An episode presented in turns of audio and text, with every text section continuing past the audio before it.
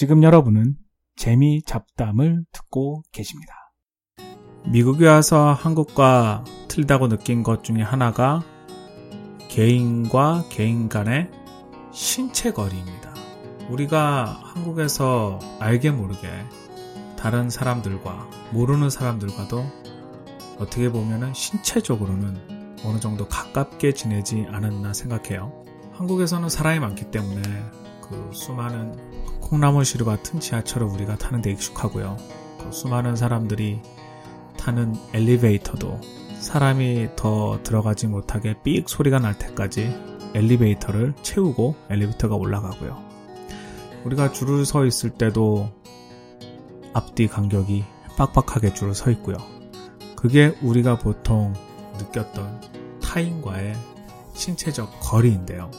미국은 우리가 가지고 있던 신체적 거리보다는 좀 더 먼 거리를 유지합니다. 미국에서 좀 놀랐던 게 엘리베이터를 타는데 사람들이 많이 안 탔는데도 그냥 엘리베이터를 보내고 다음 거를 타겠다는 사람들이 많은 거예요. 충분히 탈 수 있는 공간이 있는데도 말이죠.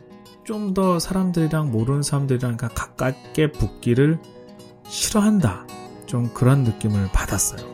그리고 은행 같은 데서나 혹시 지하철 같은 데서 표를 살 때도 앞 사람이 표를 사거나 은행 창구에서 무슨 일을 할 때 굉장히 멀리 떨어져 있죠. 그런 것 같은 경우는 어떻게 보면은 그 개인의 프라이버시를 지켜준다는 의미도 있는 것 같아요. 은행 같은 데서는 돈 거래를 하기 때문에 어, 당연히 좀 이렇게 멀리 떨어져 있는 게 서로에게 심리적으로도 안정감을 줄 수 있고요. ATM 머신에서도 이렇게 좀 멀리 떨어져 있죠. 제가 거기에 익숙해 있다가 한국 가서 지하철표를 샀는데 뒤에 있는 사람이 저 등 뒤에 딱 붙어 있는 거예요. 그 저는 깜짝 놀라가지고 아는 사람인 줄 알았어요. 딱 봤더니 모르는 사람인데 등 뒤에 붙어 있더라고요. 제가 지갑도 꺼내고 지갑 안에 돈도 있고 그런 게 다 보일 정도로 저도 오랜만에 한국 가가지고 약간 약간 미국의 그런 공간감에 익숙해져 있다가 그런 그런 경험을 하니까 좀 약간 이상했어요. 제가 건축을 전공하는데 건축에서도 실수하는 경우가 있다고 합니다. 그 공항 같은 데가 보면은 그 공항 청사와 청사를 연결하는 그런 모노레일 같은 게 있잖아요. 쉽게 얘기하면 지하철 같은 건데 거기도 이제 어느 정도 승객이 타는 거에 대해서 계산을 하고 설계를 하는데 미처 미국 사람들이 공간감을 생각하지 않았던 거예요. 그래서 충분히 더 탈 수 있는 공간임에도 불구하고 미국 사람들은 다음 거로 타겠다고 그냥 보내거든요.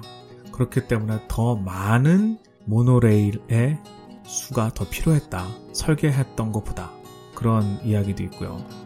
아무튼, 어, 우리가 보통 가지고 있는 인간과 인간, 개인과 개인, 타인과 타인과의 거리보다 미국 사람들은 좀 더 멀리 떨어져 있는 서로의 프라이버시를 지켜줄 정도, 그 정도의 멀리 떨어져 있는 그런 공간감, 공간감이 틀린 것을 경험할 수 있었습니다.